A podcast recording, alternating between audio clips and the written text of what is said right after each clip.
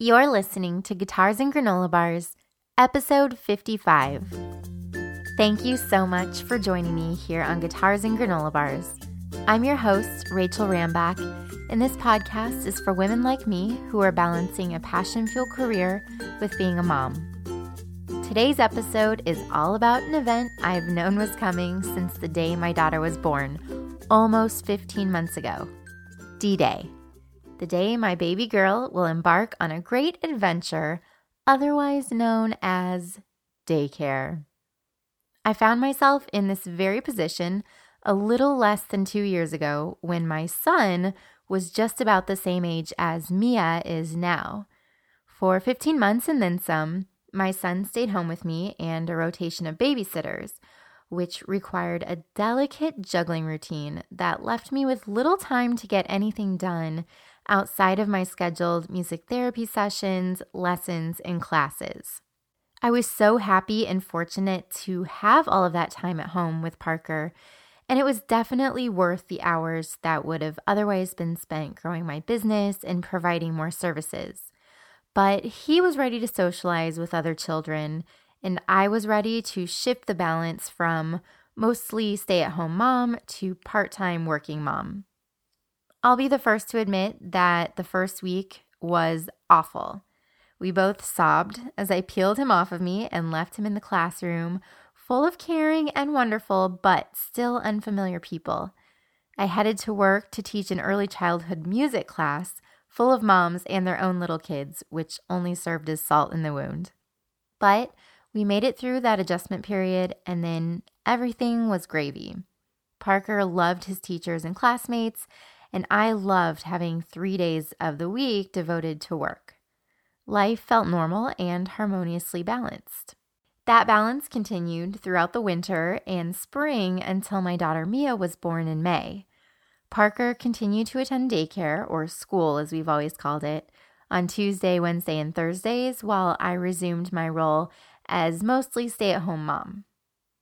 After my maternity leave ended last August, we jumped right back into that juggling act of me staying home with Mia, in addition to a rotation of several wonderful babysitters.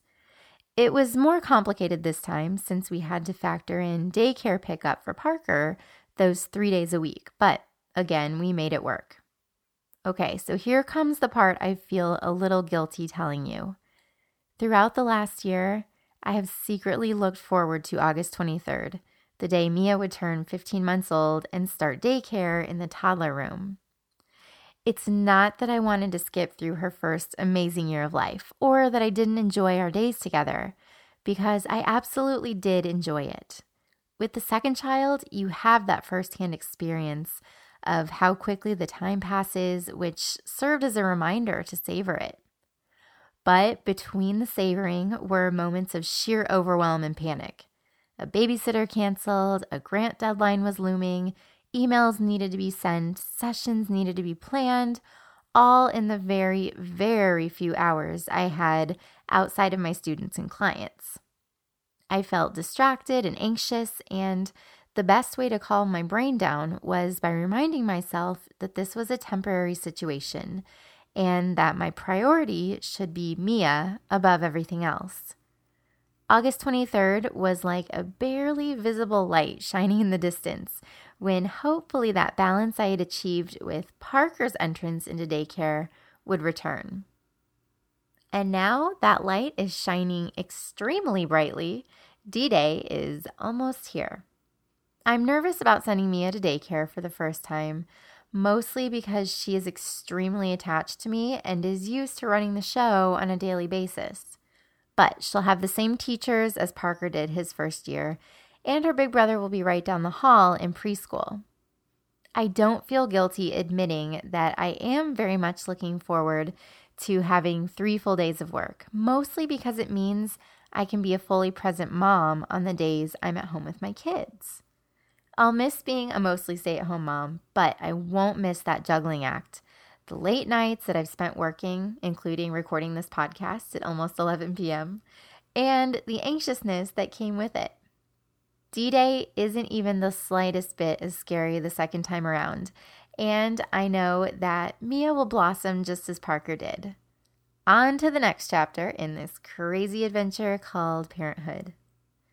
Thank you so much for listening to another episode of the Guitars and Granola Bars podcast. You can continue the conversation in the comments of the show notes page over at guitarsandgranolabars.com, or of course, you can email me, rachel at listenlearnmusic.com. You can also find me on Twitter and Instagram at Rachel Rambach. And last but not least, please consider rating and reviewing the show on iTunes if you like what you hear. The Guitars and Granola Bars podcast is brought to you by Listen and Learn Plus, a premium site for music therapists, music educators, parents, and anyone else who wants to give their clients, students, and children a rich musical experience. Gain instant access to a vast collection of over 200 songs, videos, tutorials, and resources from Listen and Learn Music. Learn more by visiting listenlearnmusic.com slash join.